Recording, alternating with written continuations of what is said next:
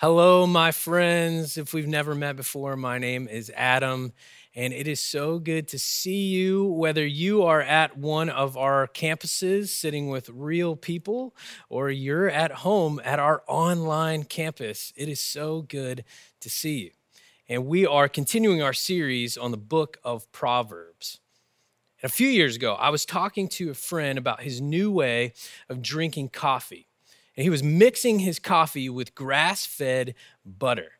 And I said, Butter? Ugh. And he said, It's okay because they say that butter is now good for you. Butter is now good for you. I said, I don't know who they are, but tell them thank you because now I can go to the movie theater and when the person asks if I want butter on my popcorn, I can say, do you mean nutritional sauce? Yes, I'll have some of that. I'm, I'm sort of a health nut. Thank you. Have you noticed in our day and age, advice is constantly changing? They say this, now they are saying that. It could be with food, with keto, intermittent fasting. It could be finance with cryptocurrency and NFTs. It could be technology, public opinion. Everything is rapidly shifting and evolving. More than ever, we need advice and wisdom that is lasting, that has proven itself throughout cultures and generations and ages. And that's why we're looking at the book of Proverbs as a church. This is ancient wisdom literature that is proven. And today we're going to look at one proverb that can be transformational for all of us, whether you are a Christian or not, whether you're young or old. And so let's get into it together. I'd love to read this proverb out loud wherever you are, if you're in your house or you're at a campus, let's read this out loud together.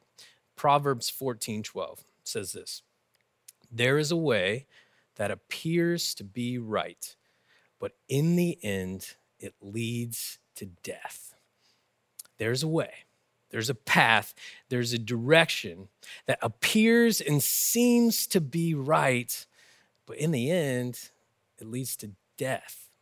And not necessarily physical death, but ruin and sorrow and destruction. And this proverb is a paradox. Uh, one definition of a paradox is this an opinion or a statement that is contrary uh, to commonly accepted opinion. It's a paradox. I was in South Africa at the Cape of Good Hope, and I was presented with two separate paths. The first path uh, led to a recently constructed lighthouse, and the tour guide said this path was safe and wide and paved and comfortable, and most tourists should go on this path. But there's another path that led to a historical lighthouse. This one was narrow and treacherous and rocky, and he recommended nobody go on this path. And I said, You had me at the word treacherous. A group of friends and I went down this path, and he was right. It was dangerous and rocky. There were bushes that were overgrown everywhere. And in these bushes, we heard some rustling at one point, but we just kept going down to the lighthouse. When we got there, I have to tell you, it was glorious the oceans were combining together. It was beautiful. And then we started ascending this path again, and we heard the rustling in the bushes. And the rustling got louder and louder until finally a pack of baboons appeared. Now, you might be thinking baboons are cute and monkey ish. And I would have been thinking the same thing, except for an hour earlier, the tour guide had let us know that baboons are so strong, they have the power to rip off the arms of people. And right then, the baboons started charging directly towards us. And I turned to my buddies and I said, It's okay. I know what to do. Be still. They can't see you if you don't move. And my buddy was like, I think you're talking about a T Rex in the movie Jurassic Park. I was like, You're right, let's run. And so we started running, envisioning our arms being pulled out of our sockets, and the baboons caught up with us. But instead of pulling out our arms, they just kept uh, running to the, the next path to bother other tourists. And we started laughing hysterically, and we all said to each other this phrase that was awesome. there were two paths. One appeared to be safe and comfortable. Everybody else went down this path. The other one seemed sketchy and dangerous, but it was awesome.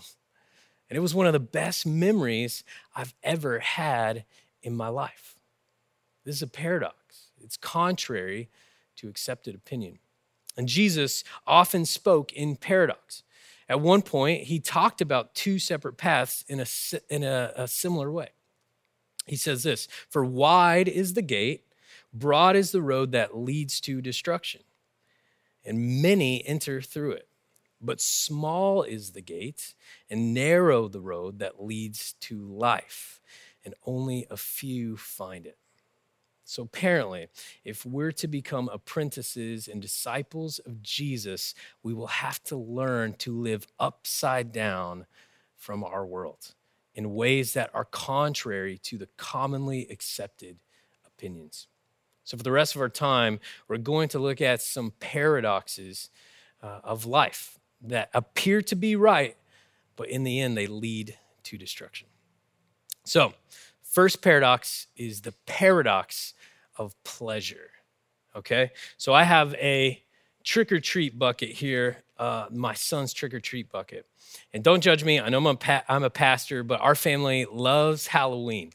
We love getting in our costumes. We're thinking about doing Star Wars characters this year. We love searching around our neighborhood and trying to find those families that give you like full size candy bars. Blessed are those families that give full size candy bars. And something I've noticed is as the bucket fills up over the next few nights, the candy starts uh, dwindling during the night. And I have a confession. I have a sneaking suspicion that my wife has been stealing our kids' candy at night. That couldn't be me because I have a strict moral code that would forbid me to do such a thing. Uh, but I, have been surprised as a father how much I enjoy uh, experiencing my, my kids uh, when they see pleasure and they experience pleasure. Like when they finally bite into a candy bar and they smile and their eyes get big and they get chocolate over their face, like it's so fun for me. It's enjoyable to witness that. But how horrible of a father would I be if I told my kids, I know you delight in this stuff so much. From now on, every single meal, we are only going to have candy uh, to eat. I'd be a horrible father. Why? Because of this truth that you and I know. What instantly gratifies doesn't deeply nourish us. What instantly gratifies us doesn't deeply nourish us. And I, my kids need nourishment to grow. There's a path in this world that appears to be right, and it says, gratify yourself as quickly and as often as possible. Whatever you want or desire, get it now whatever you want, find it instantly. And pleasure can be life giving in the moment. It can feel life giving to binge a show instead of dealing with a conflict. It can feel life giving to use your credit card to buy something instantly instead of waiting and saving up to buy it. It can be life giving to get on your phone and get a dopamine hit with social media or notifications or indulge in your appetites with your technology. It can feel life giving at first, but over time it becomes an addiction. And it starts to numb us and distract us from the things that matter, the things that nourish us. In his legendary book, The Lion, the Witch, and the Wardrobe, C.S. Lewis uh, has a metaphor for this exact scenario. Uh, the character Edmund uh, finally meets the evil white witch. And in order to coerce Edmund, the White Witch doesn't use power or force or fear. The White Witch simply figures out what Edmund wants, what he desires. She says this It is dull, son of Adam, to drink without eating, uh, said the queen presently. What would you like best to eat? Turkish delight, please, your majesty, said Edmund she uses his desires, the things that he finds pleasurable, and she manipulates him into betraying his entire family. Now, maybe for you and for me in our modern times, maybe this is the main strategy of the evil one to simply find out what it is you want, what you find pleasurable, what you desire, and then allow you to indulge in it. Therefore, numbing yourself, distracting you from the things that actually matter. What instantly gratifies us doesn't deeply nourish us. So, what nourishes us? You've probably heard us uh, say this phrase by Dallas Willard if you've been at our church for the last few years. Uh, he says this hurry is the great enemy of the spiritual life in our day. You must ruthlessly eliminate hurry from your life. And he's right. In a day and age where we can get anything we want instantly, it's the slow things that nourish us. It's the things that take time and effort. We have this phrase, spiritual disciplines. The word discipline refers to something that is hard, it takes effort. A discipline is something that is slow, it's a process that requires patience and uh, persistence. Spiritual disciplines are things like fasting, uh, meditation, uh, solitude, silence, prayer, study. These are things that appear to be boring or hard, but they actually give us life. So imagine if you could be the kind of person that denied yourself uh, your pleasures, delayed your gratification, and instead pursued the slow, hard process things of life. Okay, the next paradox is the paradox of performance. A few years ago, some of you will remember this news story, uh, became known as the college admissions scandal. I didn't know much about it at the time, except for Uncle Jesse's wife from the Full House had something to do with it. Uh, but the mastermind of the sc- uh, scandal was William Rick Singer. And over a period of seven years, this man made $25 million from parents who were desperate to get their kids into prestigious colleges. Now, the question we have to ask is, is why? Why this desperation to get your kid into one of these colleges? There's a path that appears to be right in this world, and it usually starts by getting good grades. And then by doing some extracurricular activities and going to a good college, getting an internship, and getting a good job. This path says you find your value and your worth by the things you achieve, the successes you accumulate, the things you do. This path is one of climbing up, climbing the ladder rung after rung. And we live in the epicenter of this, Silicon Valley. How many people move from across the world hoping to strike gold here? How many people uh, start a company hoping to raise money by VCs at some point? But then, how many on this path are satisfied? How many uh, are empty from all the achievement and success? Uh, Tom Brady for you non sports ball people is a quarterback of American football. And he's something like 60 years old now. He's won 20 Super Bowls, something around that. But years ago, when he was a young man, after his third Super Bowl win, he did a, an interview with 60 Minutes. And he had already accomplished so much, but you can hear him talk about dissatisfaction in this interview. He says this I mean, maybe a lot of people would say, hey, man, this is what it is. I reached my goal, my dream, my life. Me, I think, God, it's got to be more than this. I mean, this isn't, this can't be all that it's cracked up to be. It's got to be more than this.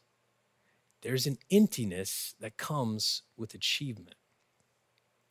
There are two brothers that were disciples of Jesus. And one day they walked up to him and they said, Jesus, when you ascend to heaven, can we sit at your left and your right hands uh, uh, in your throne of glory? And they were speaking about ambition They were speaking from their desire to look great, to be at the very top of the ladder.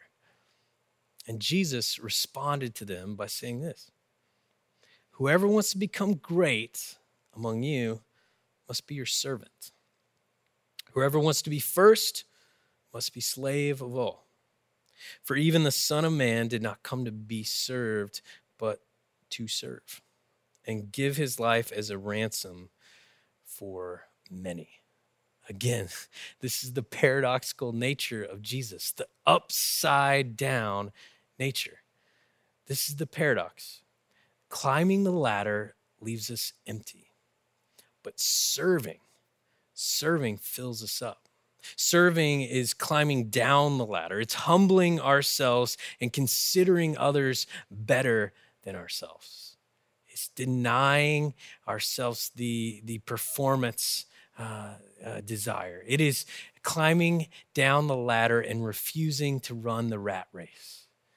And ironically, this actually gives us satisfaction and contentment and worth when we serve others. So imagine if you could be the kind of person in Silicon Valley that exited this need to achieve more and be more successful, and you gave your life uh, as a servant for others. That would be countercultural. That would be upside down. Finally, uh, the paradox of people. Paradox of people. I've always wanted to be a rock star my entire life. Uh, when my family would go to bed as a kid, I would get out my tennis racket and I put on my Walkman headphones and I pretend my tennis racket was a guitar and my stuffed animals were a crowd of adoring fans that loved me. And years later, I got the opportunity to perform in front of thousands of students all across the Oklahoma City uh, area. I was a lead singer and I was a guitar player. And I have to be honest, it was invigorating it was so awesome to have people screaming and singing and be a part of that night. But the next morning, something weird happened. I woke up and nothing had changed. I was still the same person, same insecurities, same brokenness, same desires. I wasn't liked anymore. Uh, nobody even really remembered that night. And that has been my entire life journey, chasing after likes and adoration and praise. There's a path in our world uh, that appears to be right, chasing after the likes of others, people approval, uh, making sure others are pleased with what I do. Uh, there's a theologian and mystic, Thomas Merton, who talks about two versions of ourself. We have a false self and we have an authentic self. The false self is what we present to others, the polished version, the version we think people want to see, the version we think will receive likes for us. And of course, we see this most evidently with social media.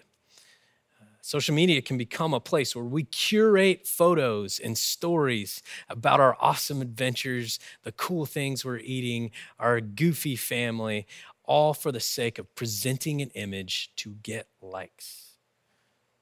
There's this weird phenomenon with some people on Instagram where they have two Instagram accounts.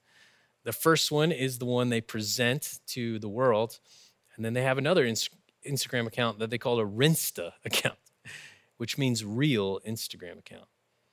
And this account is only for their close friends. This is account where they can have no makeup on, where they don't have to filter or polish their photos. They can just be real. And this is the difference between a false self, authentic self. Our authentic self are the people we can be real with, who know us. We confess our needs to, and they care for us one of my favorite things about my wife is she's never been really impressed with me. Not a bad way. She's always been my biggest supporter, my biggest encourager. Uh, but at times I, I, would play music for crowds, and someone might come up to her and say, Oh, it's so cool that your husband plays music and he sings. And she was like, Yeah, it's fine. the reality is, she cares about my heart. She knows me. She knows my authentic self, the self that doesn't have it all together, that's not all polished, is not all that. And this is the paradox of people. It's better to be known by a few than liked by a lot. It's better to be known, like really known, inside and out by a few than liked by a lot. There's nothing more countercultural than this in our day and age. Imagine if you spent your time investing in a few people where you could bare your soul. You could be honest about your challenges, your struggles, your doubts, your insecurities, and they uh, wouldn't run away. they would cover you with grace and love, and they would be with you. This is one of the reasons we do things like small groups at our church. We long for all of us to be in an inclusive environment where we can be our authentic selves. This is transformational. That's the paradox of people. So, all these paradoxes culminate in the greatest paradox, the ultimate paradox. Uh, the Messiah, the commonly accepted opinion, the Messiah would be a conquering king. The Messiah was going to come and he was going to reestablish Israel with power. But Jesus uh, didn't come as a conquering king, he came as a humble servant.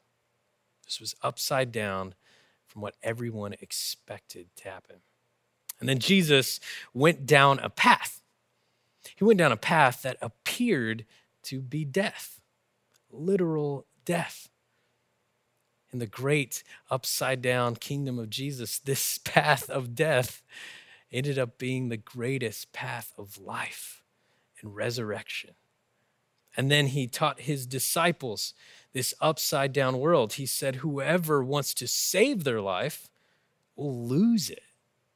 But whoever loses their life for me will find it.